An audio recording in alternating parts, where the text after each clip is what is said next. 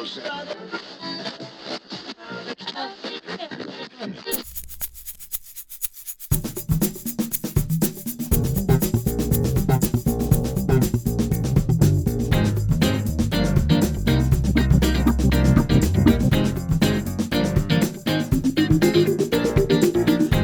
to another episode of Pop Law. I am your host, Desiree. And I'm Tyrone. And we, are, not your attorneys. We have another special guest episode for you guys. Tyrone, why don't you introduce our special guest?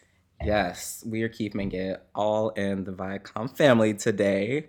So we have with us Jemar Daniel, and he is Vice President and Senior Counsel in Viacom's Business and Legal Affairs Production Content Review Group. Before joining Viacom, he was a member of BET's Business and Legal Affairs team for four years.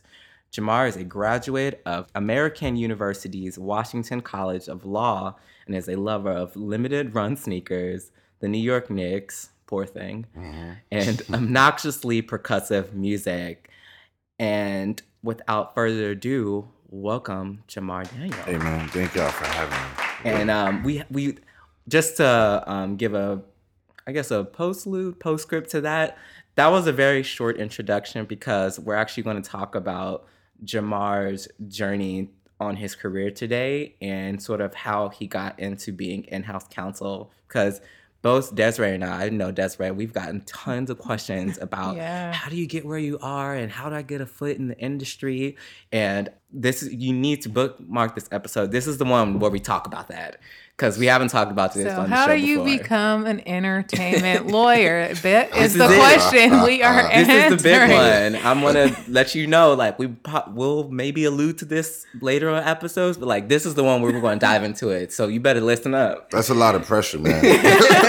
well, you have a lot of knowledge Yeah. to share, Jemar. hey, look, I'll, I'll take it, but I hopefully I could impart some uh, wisdom and uh, or at least have some stories that people laugh at or find funny.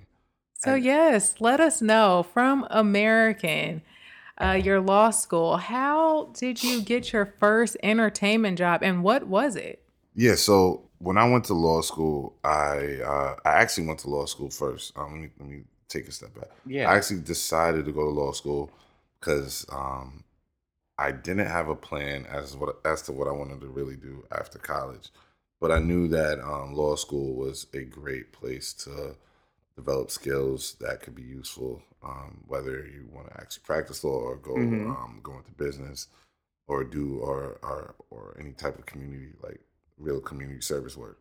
You know, I was always into music. I was always into entertainment, big consumer, all of those uh, mediums, but never really. Uh, I, I always my dream job was being an A and R at Def Jam. Um, Mm. Yes, But uh, unfortunately, um, you know that wasn't in the cards. Uh, but I always, you know, um, you know, again, I was always a fan of the music and the art, but never thought that I was. At, at a certain point, I realized that was a pipe dream and that wasn't gonna happen. But wanted to do something serious, do something meaningful, and I figured, you know, law school again is a is a good place to get the the skill, develop a skill set that would be helpful to do something meaningful in the community, Right, regardless of what it is. Went to end up going to an American. I I guess somewhere in between the time I got ready for law school and actually started law school, I developed an interest in real estate. Oh, And yeah, like really, I mean, my mom's own, my mom inherited a building from my grandparents. And so I've been helping her manage that building. And I, I use manage lightly because if she hears it, she can be like, that boy didn't really do that. But I've been helping her um, since I was a kid. And so I was always fascinated with the idea of like, you know, managing um, buildings and, um, and and the idea of um, generating wealth from real estate as a passive um, investment. you it would do- sounds like Jemar's my new best friend Yeah. because Yeah. I mentioned on this podcast multiple times how yes, I'm an entertainment lawyer, but I'm learning real estate law Mm. and want to become a real estate investor. So yes, welcome my new bestie again. Yeah. Well, and also Jemar. So what you're saying is you were doing this pre going to law school, right. and so how did that influence what you were going to do with your law degree and Yeah. you know if you wanted to study real estate like if you could study that No, no, that that was that was my intention. I guess when I started, um, I still kind of went in without an idea of what I wanted to do. I wanted to go open minded. Um, Right. I I knew for some reason I was like community economic development was the thing that I wanted. Mm-hmm. For me, community economic development involved real estate in some capacity, Mhm. renting or developing real estate where the community could use it for their you know for their benefit and without being gouged by people who don't live within the community. Uh huh. And for me, I was like, the best thing that I could learn is real estate development and finance and transactions, understanding that world. So I think it was two L law, my second year of law school, there was a class, real estate, real estate finance and transactions and development. Mm. And that's when I was like, damn, I want to be a developer. yeah. And I started like started like tapping into the developers in New York. One of my um, frat brothers is a prominent attorney who works with a lot of developers. He was like the general counsel for Thor Equities. I don't know if you yeah, I know Thor. So he's a general general Huge counsel for Thor developer in New York. Yeah, he was their first general counsel. Wow. So he knows like the owners and all that. So through him, I met a whole bunch of like African American developers in New York, and I was like, Awesome. "You guys exist?" right. like I was in a meeting. He invited me to the meeting, and I'm like sitting with people who own millions of dollars of developments and properties throughout the city. Like I'm not just talking about like Queens or sometimes you know in Brooklyn. Hey, not not no no disrespect to the outer boroughs, but like Manhattan, like you know Right. where it's Yeah. like that's the crown jewel of real estate in the United States. In my mind. So these brothers and sisters owning it, and you would never see, you would never Yeah. know. you know what I mean? yeah. Like, so for me, I was like, I, I was after that, I was like, oh god, I gotta be a part of this. and so I guess I went back to school. I think this was like, so this is like around the time I was taking the class, the real estate finance development class, and I was like, yo, I gotta find an internship in this world. Look, I, I found black developers in DC. I applied. I, I straight up emailed the, the dudes, two brothers. It's Ellis Brother Development, I think. I emailed them. I was like, look, here's my resume. I'm interested in this. I would love to work for y'all. They were like, cool. Come whenever you can meet with us, just come down and talk to us. Like, we love to mm. meet you. And I was like, oh, that's what's up. Yeah. And for I guess this must have been like divine. I mean, I don't know. I, I can't even call it a divine intervention because I think either path I would have went down would have been like, great. But I had a friend, Danielle Combs. Shout out to Danielle Combs. She's from LA. She ain't from Okay. Vegas. She's from LA. Cali, Cali- love. I get mad. I got so much love for my people in Cali. Like they they really looked out for me in my life. So I always got a, Cali always got a special place in my heart. But she was working at BET as an intern. Um, her f- fall of uh, fall semester of our two L year. She was like, "Look, I did this internship. It's paid. It's dope. Let me know if you're interested." And I was like, "Hell yeah, it's BET. Like, Yeah. and, and and it's paid. Like, come on, yo. Like, and I didn't think I was gonna get it. So, but I I was, you know, sometimes when you have something in your back pocket, Yeah. I knew these. It was a small shop they had, the development shop, and no, just like I felt that I I was gonna be able to do that work, Right. and- Yeah. and get the development skills. I was like, I'm I'm I'm. They might as well call me the third Ellis brother. You know what I'm saying? But um, she gave um she she gave me the contact information. She gave me Damien's information. So I sent- Okay. yeah. So I, I sent my my resume and they called me in. I got to interview with Damien Alexander. It's my guy still to this day. Donna Cooper, obviously, uh, amazing. Head of the, she was the head of the, the standards and practices group. She was deputy general counsel, I think, at the time. Yeah. Lawrence Lawrence Cooper, Marcus. I interviewed. I, I did the whole gamut. So I interviewed with all of them. I think I even interviewed with Josh. and these are all Viacom. By, these are all BET BET, uh, BET okay. attorneys. This is when like BET. was separate. This is prior. This Okay. is before they got absorbed by um, Viacom into, Okay. the, into the company. And this was position was for specifically for standards and practices. Nah, this no? so this was like a general um, internship. okay. And so they were just building out the standards and practices group. That was Donna's project that summer. And so I was privy to some of the conversations and I actually did like some of the early work there. Mm-hmm. And their standards like reviewing like videos and movies. so it was a legal internship. It was not a just- legal, okay. yeah, it was a legal, general legal yeah. internship. Okay. And the thing is with BET, which I find like is dope, and and I really credit a lot of um, this training to you know my ability to. I mean, actually, to where I'm right now, is that there was um, the ability to do run the spectrum. So I would draft contracts, I would work on um, licensing. So I learned the game like literally inside out like starting that summer. So I was doing like sync licensing deals. Mhm. You know what I mean? Master sync like just like and these things are things in theory I understood, but like to actually see it on paper Yeah. and see money attached to it, I was like, oh wow, this makes sense. Mhm. So I was doing that. I was um drafting agreements, like below the line agreements, you know, vendor agreements, and you know, doing working on um, you know early standards and practices type um, work where I would review um, review movies that we've acquired or were like um, we were um, licensed um, that, and that was going to air. So I was touching on all the different components of business and legal affairs at the time. And you were an intern, just to be clear. I was an intern. yeah. I was a, I was an intern. I was soaking it up. I would be there on Saturdays. Like, I mean, pr- partly it was because I was trying to get away from the girl I was dating at the time. but like, literally, I was there Saturdays because, and I'm to be completely honest, I wasn't the best law student. Right. Um, not because I don't feel like I had the skill. It's just I just I don't move unless I really have to move. Yeah. And I feel like if something don't really move me from my heart, I ain't gonna really work. like, yeah. And that's and that's and that's to be completely honest. And that's been my that's been me forever. And my wife could attest to that. you know, but that's been me forever. But for some reason, I was like, yo, this is a great opportunity and I just dug the work. I just I was just so happy to have a desk with a computer like there for my purposes and have yeah. like being able to go through contracts like line by line and then getting it red line like Torah Torah right, right. and just being like just and just being like man okay um I'm humbled so this internship it was 2L year this was 2L year. So, this is summer, summer between 2L and 3L year. So, did you have any internships 3L year? BET. BET. I stayed stay there. there. I stayed there. So, um, I graduated a semester early. Okay. I, grad, I graduated. Wow. so clearly, I didn't do. Clearly, they just let me through. But I graduated a semester early. Um, and that's a long story to read. I took a lot of credits between. I took took an externship my one L year. I was clerking at the. Um, and what is an so, externship? It's a, it's like a fancy internship. I guess they give you they give you course credit. You don't get paid, but you get course credit. Okay. So essentially, you paying them to to work. So I was doing that. I was working in the Southern District in New York. I was clerking for. Um, oh, so you're doing SDNY? I did. No, I, my bad. Eastern District in New York. Right. Yeah. I was say SDNY. No, that's that's heavy. That's Eastern District, and I say this Eastern District in New York it changed me. It helped me right. because the experience was with the Honorable Judge Johnson, Sterling Judge Johnson, who right.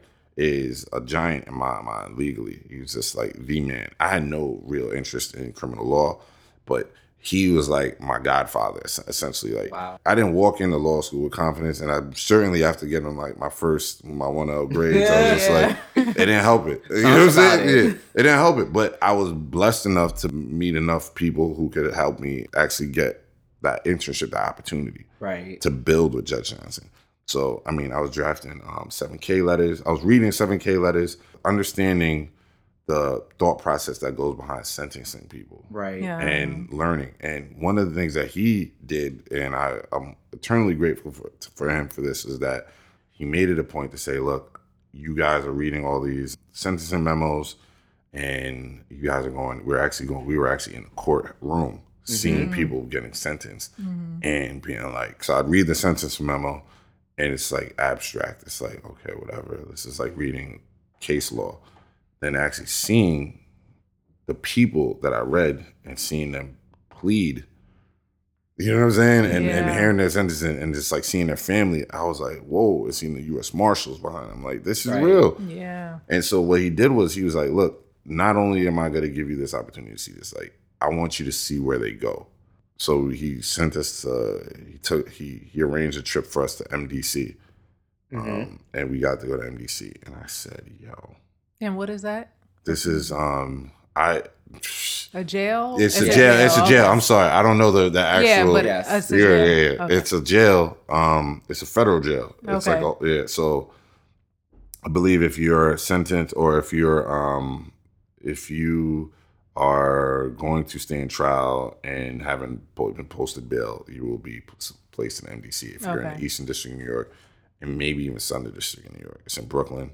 Man, it's like I went in there. I was like, God, dog. Like, one, I don't want to commit no crimes. Like, this, this, this. right. I was, if I ever had an idea, if I was ever still on the fence at that point, like I was like, nah, this is it. I'm done.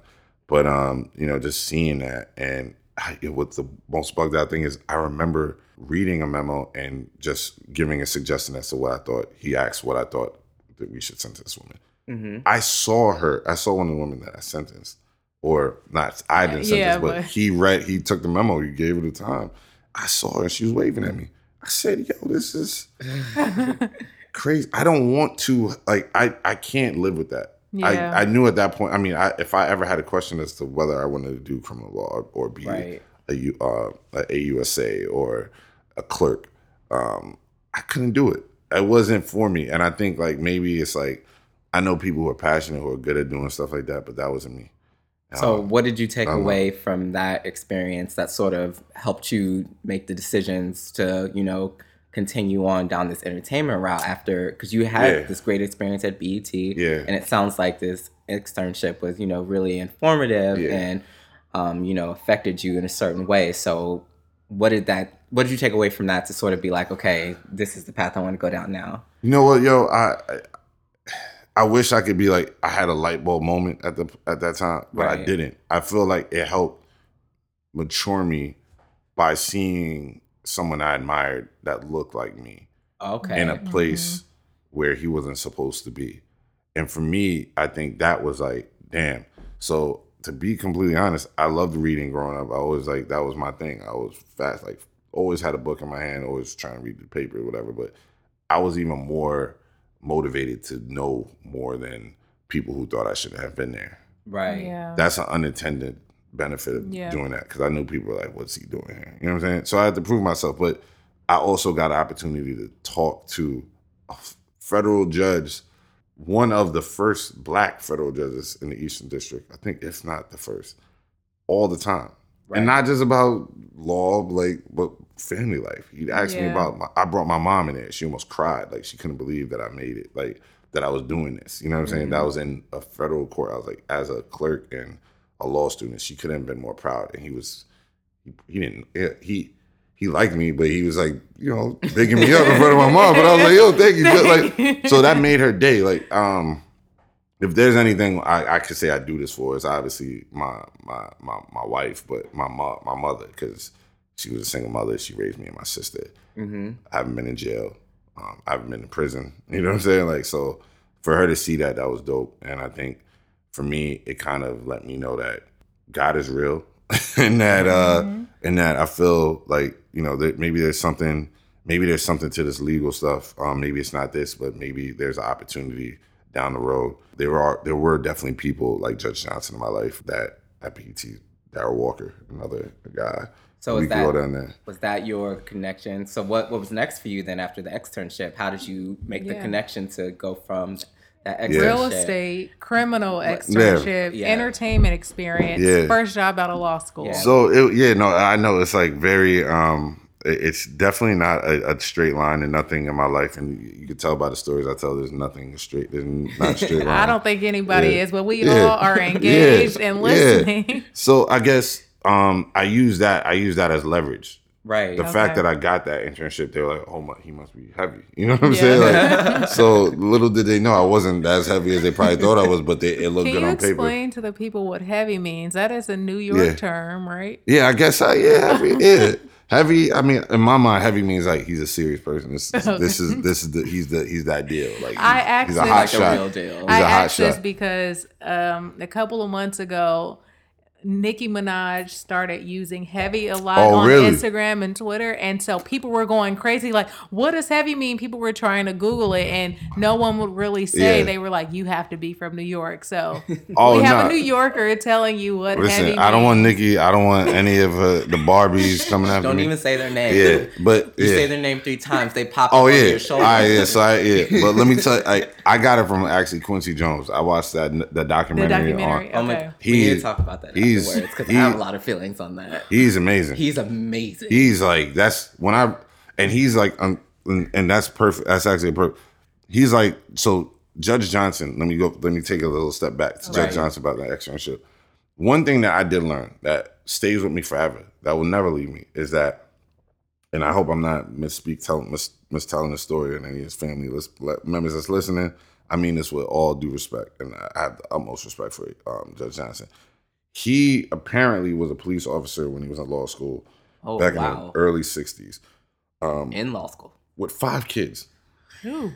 Five kids working the night shift. and in Bed Stuy.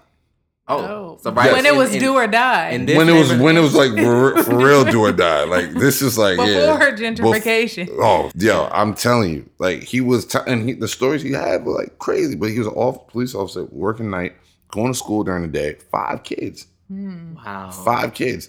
And I, I told, I was like, I was complaining about something, and then I sat and thought, I was like, am I going to really have any real complaints? How could I build with this dude when I'm complaining about mm-hmm. minor? But he never made me feel like that. He would, I'll, I'll tell him, like, look, as a black man who still feels that I am, I'm six foot six.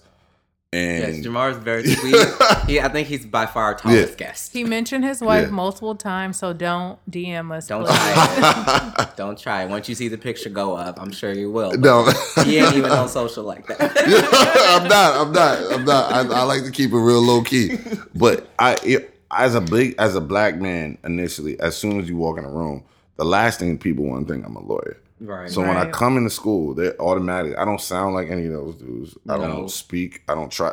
I, I used to try to speak like that, but then I just was like, I've had people who in my life who mean a lot to me and who I really respect and who are monsters in this game tell me like, why are you be Code you switching? Yeah. Be yes, they yes. were like, be you. Like, and and one and one thing I, I I have to say about Viacom is like, there really isn't a need to do that. But um, you know, one thing I learned, I was I told him I was like, look, I, I can't do this and and you know, people they're not uh, you know, they're not receptive to me. I'm not trying to really learn. I mean, I'm trying to learn, but I'm not feeling like they are um, you know, I feel like people are judging me. And he would listen. He would sit and listen and he would tell me like, look, I knew how you felt. I was the only black dude in school. I was like, well, I got a whole bunch of black friends at school.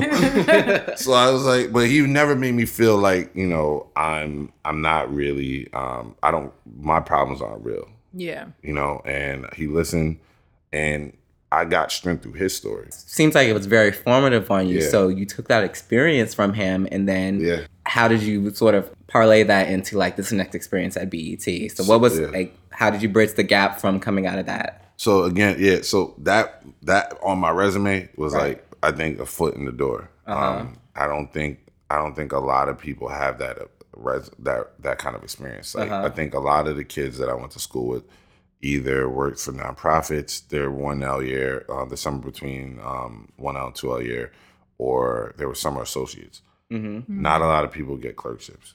You know what I'm saying? Yeah. So that was a good look. Right. I think, um, you know, that on my resume got me in the door once I started talking to people, and I feel like the confidence that I've gained from having that on my resume was, you know, it's invaluable.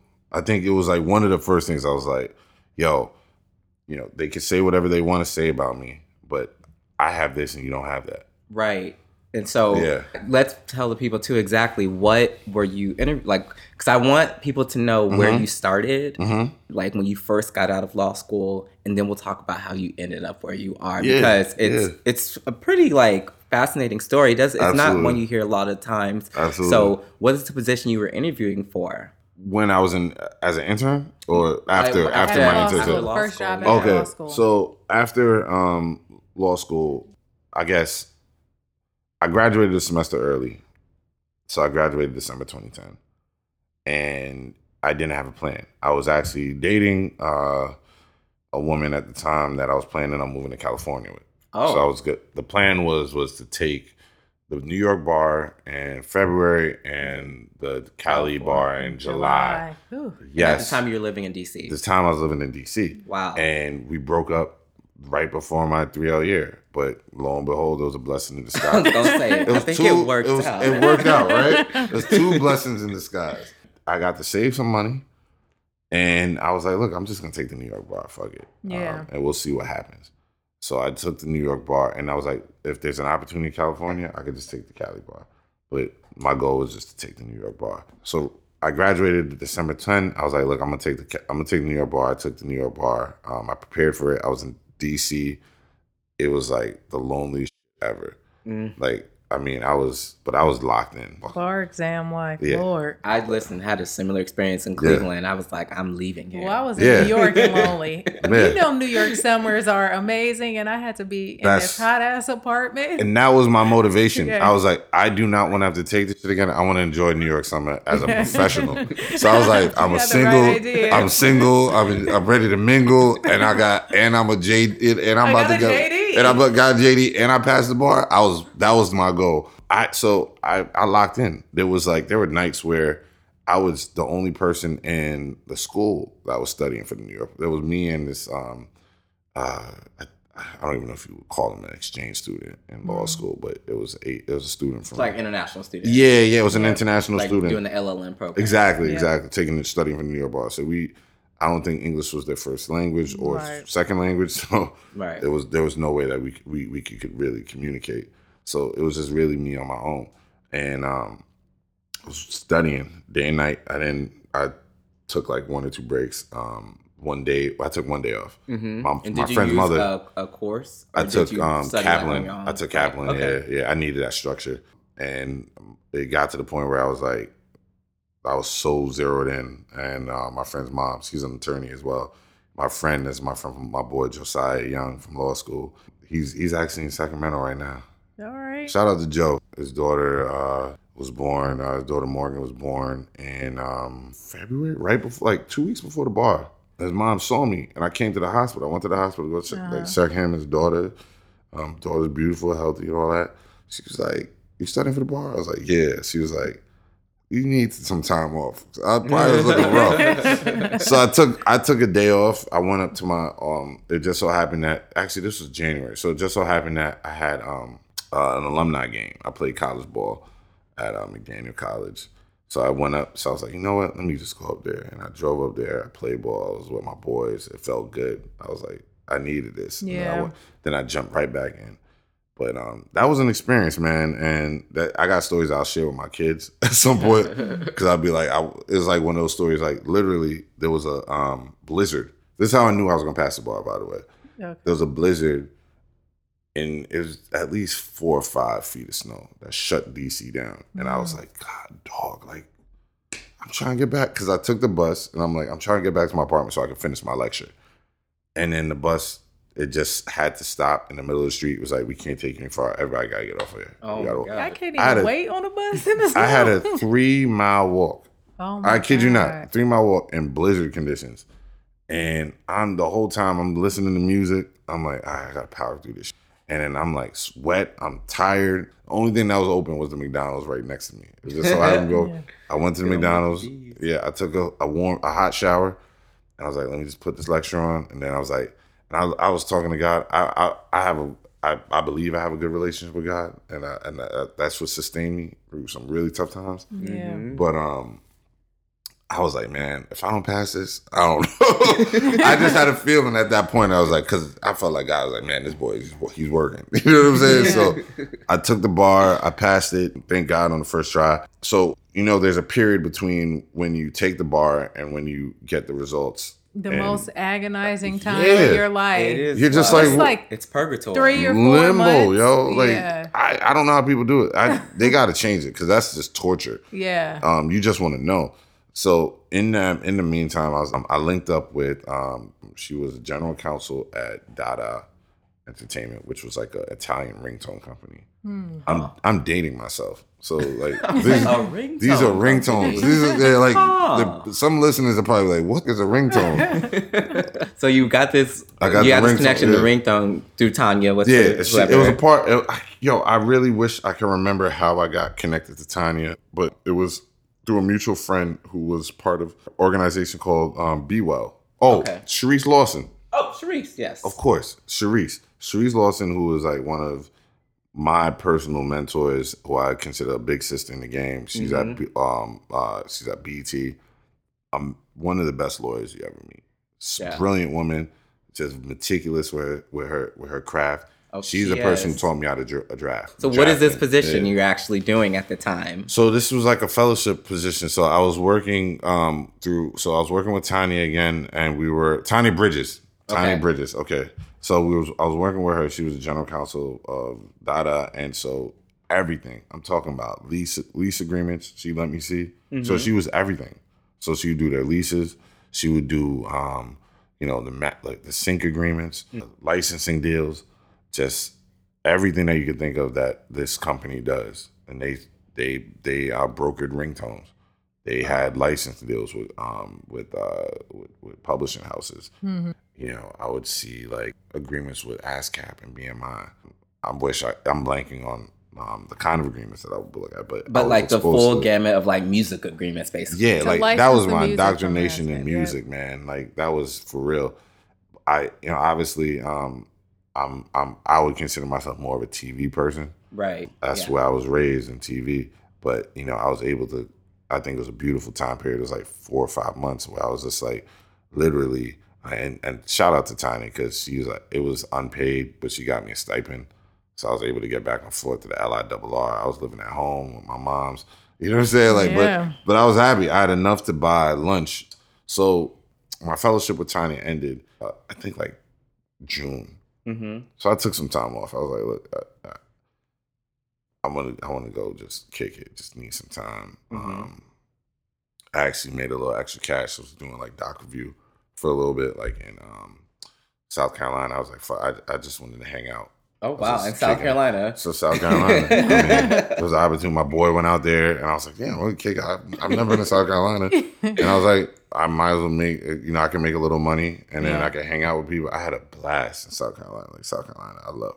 So Jemar, how did you get back from partying in South Carolina during this break to being back in New York? South Carolina was dope because it was also a time where I was able to um, it was it was an opportunity to to reflect as far as what I wanted to do and kind of regroup.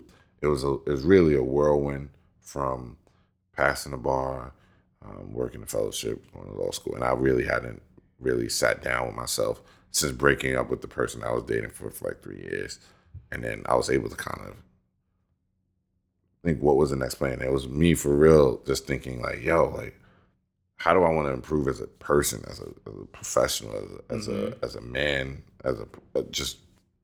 I just felt it was a it was an intense period of growth. I was I was partying, but at the same time, I was very disciplined with um, exercise and just different other other aspects of my life. And I was trying to get my life together and trying to formulate a plan. Mm-hmm. And I was praying heavy, heavy, heavy, heavy.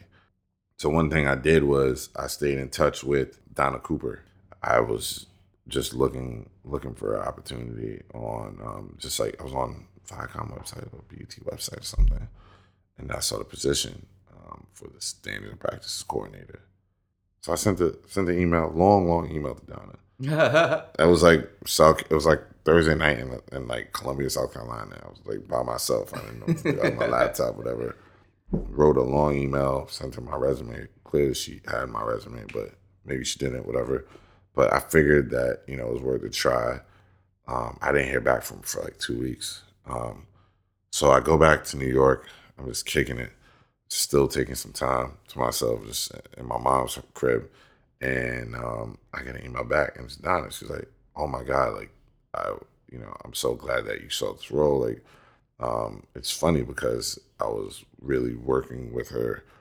I mean, she was she had this inform and she had this plan about this group well before I, I was an intern, mm-hmm. but I was really involved with it at, at an early stage, and um, it just so happened that I applied, and then she was like, "Yo, like Stephanie Carver, who I actually met uh, in DC right before my internship ended, and Stephanie was involved in the group at an early stage as well, mm-hmm.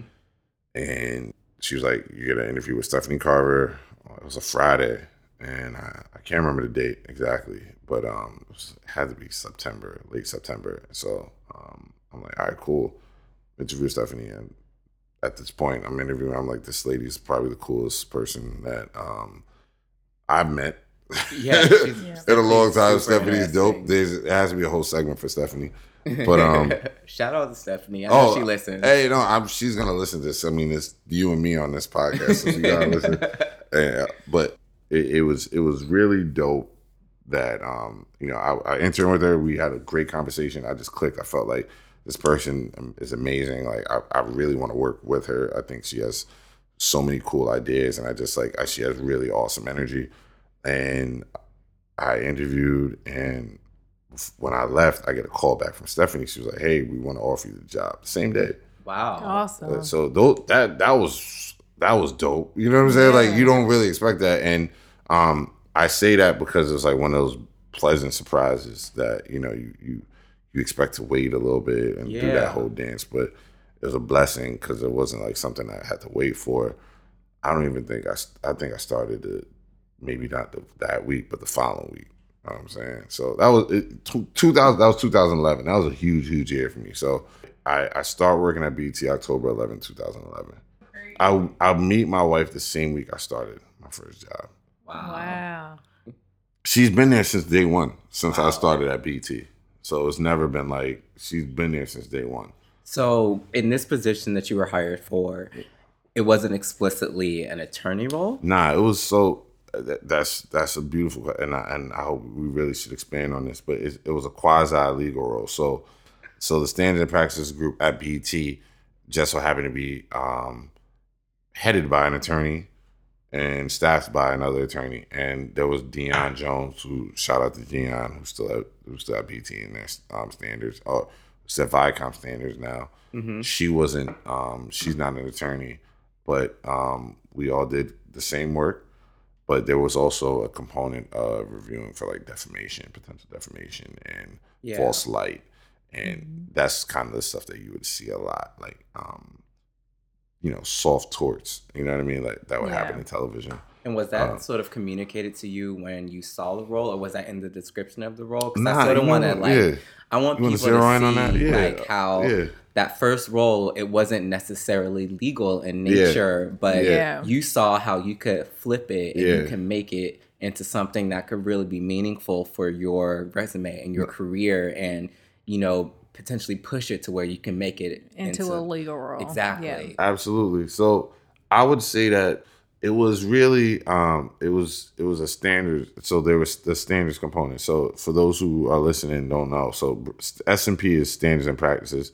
It's more like a uh, a brand uh, quality control job. It's like brand standards. So if the brand is Nickelodeon or let's say a, a, a children's network, you want to make sure the programming is in line with what the brand ideally as the, the brand wants to communicate to viewers and advertisers. Mm-hmm. And so we make sure that there are standards established and we'll review content to make sure it's in line with that. With that, I feel, especially at BET, because it wasn't a specific legal group that would do legal review for it, would watch it, you know mm-hmm. what I mean? Mm-hmm. We were tasked with identifying legal issues. So that wasn't necessarily a part of the, um, I would say the the um, the job posting, but because we were attorneys and because we were uniquely qualified mm-hmm. to review it, that was that started to become part part of it. It wasn't like it wasn't like the bulk of the job, right. but there were also there were times where I would I would flag. They were like I would review like a, a news program, and they were talking about um, someone uh, allegedly molested somebody, you know what I mean, or someone from mm-hmm. a specific community. And they had a stock image of uh, that person from uh, or, or, or of, of, a person of that community, right? And I would be like, this person's face is showing, like, or you know, do is this this person? Can we corroborate that? So there was PCR right. aspects of the job where there was legal analysis, but um that wasn't the bulk of the job. And mm-hmm. and you know, obviously Tyrone can speak to this because he was an intern there. He knows S and P just as much as I do because he's worked there. And um, it wasn't the uh, the bulk of it, but it did play a, a prominent role into me transitioning into my, my current role. So, how do you feel about you know young attorneys um, taking roles at companies that aren't legal and quasi legal? Should they you know, see if there's opportunities that they can grow into, or do you think it's a setback if they take these non-legal roles that are in-house yeah. at companies? I think I I came up in an era, and it's not just me. There's there's other um, Tyrone. You're one. I mean, you're you're, you're another example. And there's there's other there's other people that I, I can mention that I know who were able to um, come up through the ranks Megan. Megan, oh Megan, uh, Yeah, yeah. Kane, Megan Brown. Kane, uh, Hampton. Yes, uh, Kane. another one. Yeah. Um, Lots of people at Viacom actually. Yeah, they. I mean, Viacom really is a place where people have sort of like Yeah. got their start, then you know expanded, Yeah. either stayed there or gone somewhere else. I know, I know, uh, I know. Like at least two other people that come to mind who um, they didn't come through BET, but they came through MTV, who were um, they started their career here and now are Mhm. VPs. So I feel there was a time in the game when you could do that. I mean, when I started, when I did it, when I started my internship, they were like, "Don't even think about yeah. coming in here right now. So you're not going to hire. We're not going to hire." Yeah. And then I was just like. it's like they don't know my life. They don't mind like but but you know what it is? Like I also talked myself out of it.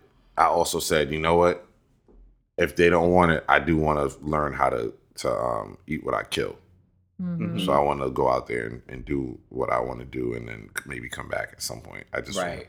So in my head, I was like, it's it's not the end all be all. I never set myself up to be like, it's this is like, if I don't make it, I'm not good. If I don't make it back, I'm that's it. So I never set myself up for that.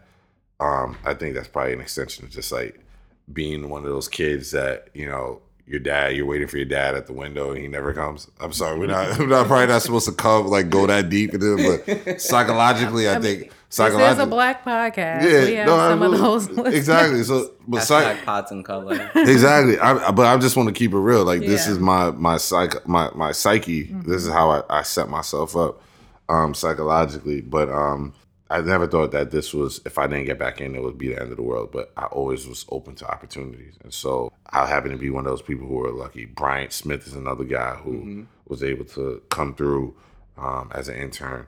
So I think I think that but I think that era um ex- I would say at major media companies, it's changed now. So now you have um, you'll have fellowships hmm across. Uh, Netflix has the lab.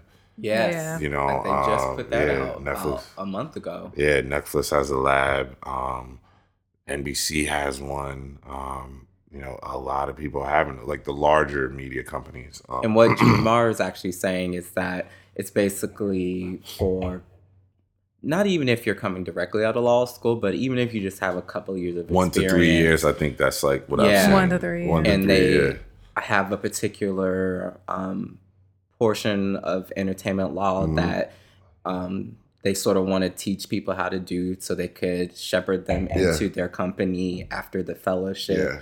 Um, that's sort of what he's referring to. They call Yeah. it the lab fellowship, whatever, different names, but you know, just for entry level attorneys. And so, how long were you in the coordinator role? And it sounds like you liked it from what I'm hearing so I, far. I, yeah, I love. I, let me. like, I loved it, and I. So I'm. Gonna, let me wrap up that last thought. So Right.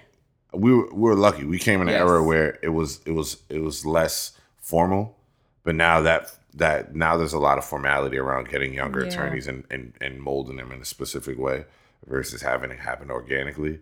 And so that that's like you know I hear people talk about early hip hop era like oh, it's fun we can do this without social media. So that's kind of how it was. It was like you were like literally like grinding, grinding, grinding, Right. and you just like found a niche. But now it's like they kind of there's systems in place that or programs in place that help younger attorneys get their their foothold in the door. So the days of when you could come in as a legal assistant or coordinator or you know or or or, or whatever or non or I guess non attorney role, but having a, a JD JD, mhm. is those days I, I and I'm not a, I'm I, I hate to be pes- this pessimistic, but at major media, I don't think that that's gonna happen. Smaller companies, obviously, I think that there's a lot more opportunities, right. and I think VaynerMedia is Yeah. a really good Yeah. place where I've, I've known a lot of really talented young attorneys cut their teeth, and that shout out to Gary Vaynerchuk.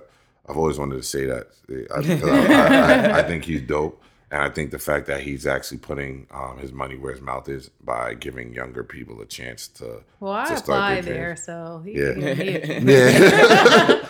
but Yeah, so Yeah. I just want to make sure we make this clear for young attorneys or attorneys who are not in the entertainment space but want Yeah. to be in the entertainment space.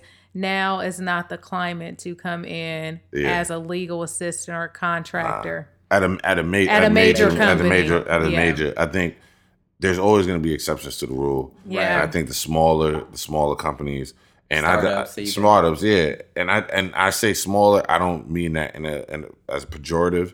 I mean that as like Just like the old guard versus Right, right, right. Yeah, and, and and maybe sometimes maybe maybe this is the era of when it's good to go small because Yeah. you get to do everything. I Yeah. feel like you become a jack of all trades, and that's why the experience at uh, BET was so invaluable for me.